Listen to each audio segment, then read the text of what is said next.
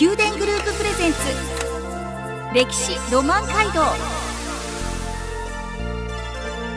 この番組はずっと先まで明るくしたい。宮殿グループの提供でお送りします。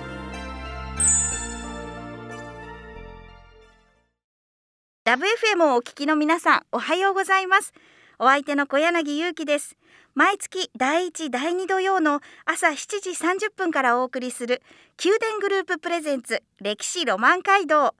九州各地の歴史と今そして未来へとつながるお話を毎回ゲストをお招きし伺っていきます。今朝は長崎県諫早市経済交流部文化振興課主任野沢哲郎さんをお迎えしお話を伺います。どうぞよろしくお願いいたします。はいよろしくお願いいたします。まずはじめに自己紹介からお願いいたしますえっ、ー、と私は、えー、野沢哲郎と申しますえー、長崎県諫早市市役所の方で、えー、経済交流部文化振興課ですね、そこであの学芸員の仕事をしております。どうぞよろしくお願いいたします。はい、よろしくお願いいたします。学芸員もされているということですね。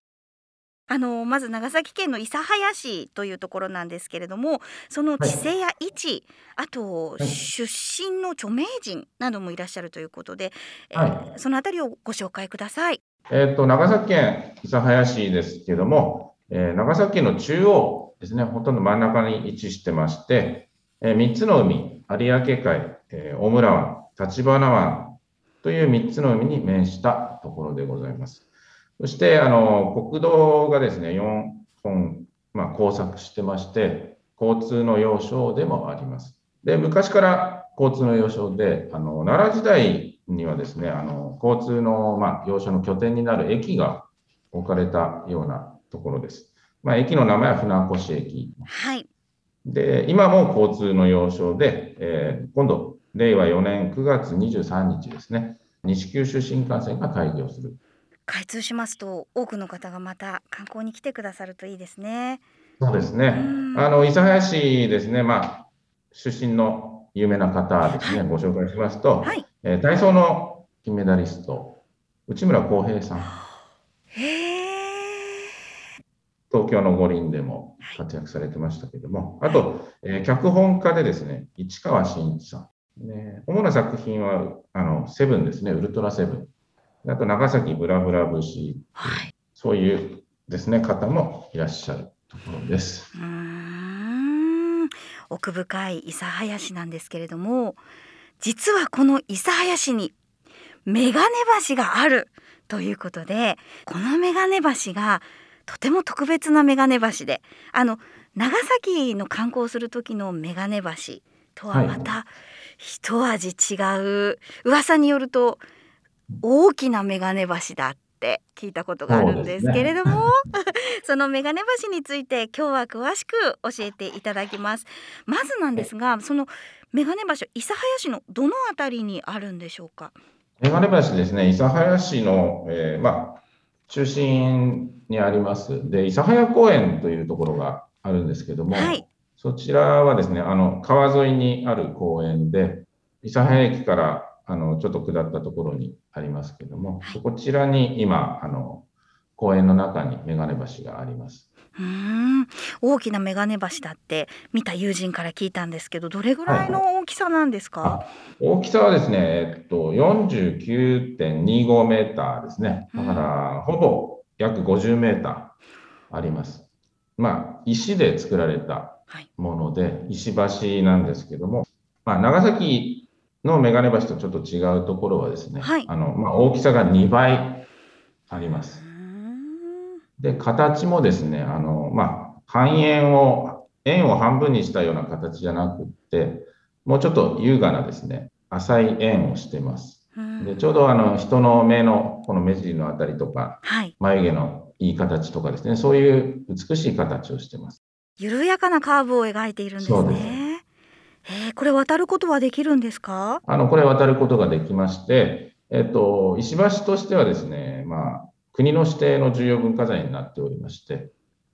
まあ、今でもあの日常的に渡ることができます。うーん。実はこの眼鏡橋もともとは別の場所にあったと伺ったんですけれども、はい、どの辺りにあったんでしょうか？これはですね、あのまあ、すぐ、えー、今、眼鏡橋がある諫早公園の北側に、本名川という、まあ、国の一級河川が流れておりますけれども、そちらの方ですね、下流のところにあのお寺があるんですけども、安昌寺、その前にかかっていました。うん安昌寺というお寺の前にかかっていたんですね。そうちょっと前ですね。はい、本名川本当に明るい川とかで本名川ね、はい、なんですけれどももうこの橋がかかってその場所に橋がかかってからとても長い年月が経っていると伺ったんですけれどもどれぐらいの時間になるんでしょうか？そうですね。はい、えっとですねちょうど183年目ですね。あの2019年。に佳境180周年のを迎えまして、はい、まあ、それから今3年経って、で江戸時代の天保10年、1839年に作られて、あそこから数えて183年。うん。形は今その諫早公園の中にある緩やかなカーブの眼鏡橋ともうほぼ同じ形でその当時からあったっていうことでいいんですか、はいはい、そうです。あの当時本名画にかかっていた当時の様子ままが今諫早公園の方に移されております、ね、時を1839年に戻していきまして、はい、その当時なぜその眼鏡橋がその本名川のお寺のすぐ近くに作られたんでしょうか、どういった経緯があったんでしょうか？経緯はですね、はい、あの眼鏡橋の前にもあの、桁橋のタイプのですね、えっ、ー、と、橋が、石橋がかかっていたようです。はい。ただ、この本名川っていうのが、あの、かなり洪水なんかを起こす暴れ川でしてですね、うん、あの、洪水のたびにその、桁橋タイプの石橋がですね、流されていると。うん、それで、まあ、この店舗10年、1839年からですね、ちょっと遡った頃に、洪水でも流されないような頑丈な橋を作りたいと。で永久に流されない橋を作ろうということで建設が進められて、まあ、その際はあの長崎の眼鏡橋もどうも参考にされたようですけども、店舗10年、1839年にあの完成しております。うん。絶対に流されないように石造りの眼鏡橋を作られたそこに住む人たち諫早市に住む人たちにとってとても大切な橋ということですよね。そうですね。あの、結局ですね、あの、本名川にかかってるこの石橋っ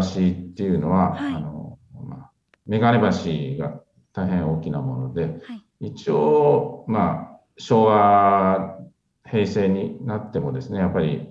この街のシンボルとして皆さん思ってる方もいっぱいいらっしゃいますね。当時の人たちにとってもこう役割としては日常生活の中でこう動くためのものをそうですね、はい、あと、はい、交通の要衝であったので、はいはい、長崎街道がですね諫早の方で、えー、有明海側に分かれるところと北側に伸びるところのちょうどまあ交差点みたいなところにこの石橋が来たりあったりしますので、はい、本当に交通の要衝の要になるような場所にあります。その眼鏡橋が今の諫早公園の場所に移築される移設されることになったんですけれどもそれがじゃあ一体どういった経緯があったのかどういったきっかけがあったのかということをこの後曲を挟んで伺っていきます。この番組はずっと先まで明るくしたい宮殿グループの提供でお送りしています。宮殿グループプレゼンツ歴史ロマン街道。宮殿グループプレゼンツ歴史ロマン街道。九州各地の歴史と今そして未来へとつながるお話をゲストの方をお招きし伺っています。今朝は長崎県諫早市経済交流部文化振興課主任学芸員の野沢哲郎さんから諫早市の眼鏡橋について伺っています野沢さんメガネ橋、諫早市のに住む人たちにとって、えー、そこを交通の要にする人たちにとってとても大切な存在でもともとは本名川本当に明るい川と書いて本名川のお寺のところにあったものが現在は諫早公園の中にあると。いうことですでこれがなぜ移築されたのかというもう歴史のその経緯を紐解いていただきたく、お話を伺っていきます。はいえっと、移築のきっかけ、その理由というのは一体何だったんでしょうか？はい、移築のきっかけはですね、あの、本名川のですね、洪水によるものです。はい、えー、洪水は昭和32年7月25、26ですね。この時に、あの、諫早大水害という、大変、あの、大量の雨が降って、で、本名川が溢れるぐらいの。で、川の流れをですね、ちょうど石橋がせき止めるような形になりまして、でそこからあの石橋の左右に町にですね川の水が流れていってで両岸にですね被害を大きく出した諫早大水害っていうのがあります。でまあ、これも死者・行方不明者が630名ですね、あの激震な災害だったようのです。まあ、その後ですね、あのこの河川をやっぱり広げないといけないと。まあ、50メートルの川幅が20メートルか25メートルぐらい広げられるようになったんですよ。はい、まあ、そのためにこの石橋ですね、あのもう川にかけられなくなって、でそれでまあ移築するか、まあ、もう壊すかっていう計画が上がったんですけれども、はい、やっぱりこの江戸時代からある石橋、諫早の町のシンボルですので、ダイナマイトで壊すことはできないだろう。で歴史的な価値を検証すると、はい、まあ、文化庁に掛け合って、まあ、国の文化財にもなるんじゃないかっていうような可能性もですね、はい、出てきまして、はい、昭和33年ですね、あのまあ、石橋としてあの初めて文化財に国の重要文化財に指定されでその後解体されて、諫早公園の方に移されたという。眼鏡橋はじゃあこの川幅が大きくなる広くなる時にもしかしたらその姿を消していたかもしれない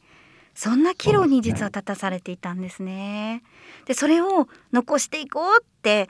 おっしゃった方々がいてその方たちの思いでその翌年その大きな被害をがあった諫早大水害のその翌年に国指定重要文化財に指定されたということなんですね。移築の工事の中でその内部構造眼鏡橋の内部の構造というのが明らかになったそうなんですがどんな作りなんですか 眼鏡橋って。眼鏡橋ですねあの、はい、石橋として初めて国の重文化財になって、はい、で解体移築というですねあの、まあ、石橋としてもですね初めて江戸時代の石橋として初めてそういう作業がされた石橋でもありまして、はい、まあ、その中で石橋の技術以外にもですね、あの木造建築なんかに使われる技術が使われていたことがはっきりしました。はい、それはですね、あの、チキリ鉄、ダボ鉄っていうような鉄製の部材があるんですけども、石と石を、まあ、つなぐ時にですね、はい、あの片方に穴を開けて、まあ、そこ、その石と石を、チキリ鉄っていう、あの、石が動かないようにするための工夫をですね、見つかりましたので、まあ、そういうのはこれまで石橋の方では確認されていなかったものなんですよ。で木造建築だと木と木を組み合わせるときに間に蝶ネクタイ状の木材をですね、かませてきっちりとこうカパカパッとこうくっつけるってことですね。はい。まあ、それが石橋で採用されていたっていうのがですね。そういった、はい、えー、っと移設の時にですねあの分かったことがもう一つありまして、はい、あの川の真ん中にあの眼鏡橋の一つ基礎があるんですけれども、はい、そこの基礎もですねあの一番下の部分ですね。木が埋められたりガタが入ってたりですね。しまして、はい、あのまあ、地震なんかでもちょ免震構造みたいな感じですね。あの地震で揺れた時もあの、まあ、全体がこうたわんで石橋自体がですねそんな壊れないような状態になってました。まあそういう技術もですね、当時、江戸時代に考えられてあったんだろうということが分かりました。はあ、そうだったんですね。まあそういったことを受けて国指定重要文化財に指定されたということなんですね。メガネ橋の、まあ、大きさについて改めて復習しますと長さがどれぐらいでしたでしょうか？長さがですね、49.25メータはい。でー、およそ高さが50メートル。およそ50メートルですね。高さが？高さが、えー7メーター、そして幅が幅が、えー5.5メーター。うーん橋の長さでいうと長崎市にある眼鏡橋の倍だということなんですね。約2倍になります。約2倍。えーで今も渡ることができるということですのでなんか渡るとすごく緩やかで歩きやすいって渡ったことのある友人が言ってました。ねえ、はい。今すぐに確かに緩やかなんですよね。はいはいはいはい。すごく、えーっとですね、あの傾斜が緩やかで滑らかな曲線を描いてます。で長崎の眼鏡橋は本当に半円状なので、はい。登るような感じ、登って降りるような感じちょっと急のですもんね。2つの山になりますけども、はい。諫早の眼鏡橋はちょっと緩めの角度で登って、そんなにあの真ん中はへこんでないので、うん。本当に歩きやすい、渡りやすい橋ですね。あのレプリカもあってそれも諫早市の中に、えー置いてあるということなんですけどどのあたどこにあるんですか？あレプリカですね、あのはい。このレプリカですね、えーと、まず実物の5分の1サイズはい。のもので、でこのレプリカですね、あの昭和、まあ、33年、移築作業の際に、あの解体、移築して、また組み立てるときにですね、やっぱり、えっと、ひ石橋の石一つ一つをですね、傷つけないように、あのあらかじめあの5分の1サイズのレプリカを作って、模型を作って、えっと、組み立ての実験が行われました。うんで、その際の、まあ、レプリカなんですけども、はいそれは今、諫早公園の中にですね、あの眼鏡橋の近く、まあ、20メートルぐらいのところにですね、うんあります。駅にも置いてあるそうですね。そうです。あの、諫早駅にもですね、あの、レプリカが、えっ、と、令和4年、今年ですね、設置されてます。で、そのレプリカの、い諫早駅にあるレプリカの大きさは7分の1のサイズでございます。はい。そちらも合わせて諫早市で、ははいい、はい確かめてみたいです。諫早市の。ね。あの、うんうん諫早駅のレプリカの前には、はい説明板をつけておりまして、はい。実はあの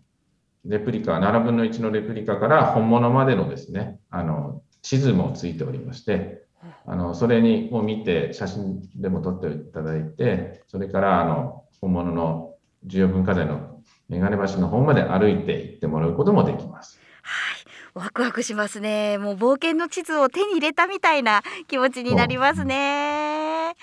諫早市のシンボルである今も昔も大切にされている大切にされてきた眼鏡橋のことを今日はお話しいただきました。では曲をお送りします。宮殿グループプレゼンツ宮殿グループ歴史ロマン街道。歴史ロマン街道。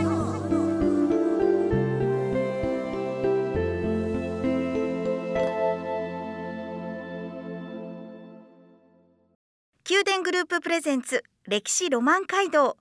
九州各地の歴史と今そして未来へとつながるお話をゲストの方をお招きし伺っています。今朝は長崎県諫早市経済交流部文化振興課主任学芸員の野沢哲郎さんから諫早市の眼鏡橋について伺いました。野沢さん今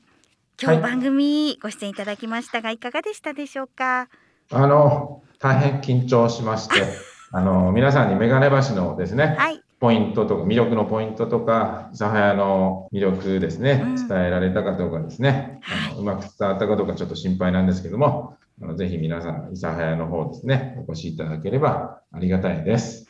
もうしっかり伝わりました 今すぐにでも諫早の眼鏡橋のすぐ近くに飛んでいきたいなという気持ちになりましたしあの諫早市はイベントお祭りも多く行われている場所でもありますよね。今でしたらこの時期つつじ祭りも行われていると思いますが、はい、今年はどうなんでしょうか？あのですね今年はですね例年まあ4月に諫早つつじ祭り開催されておりますが、はい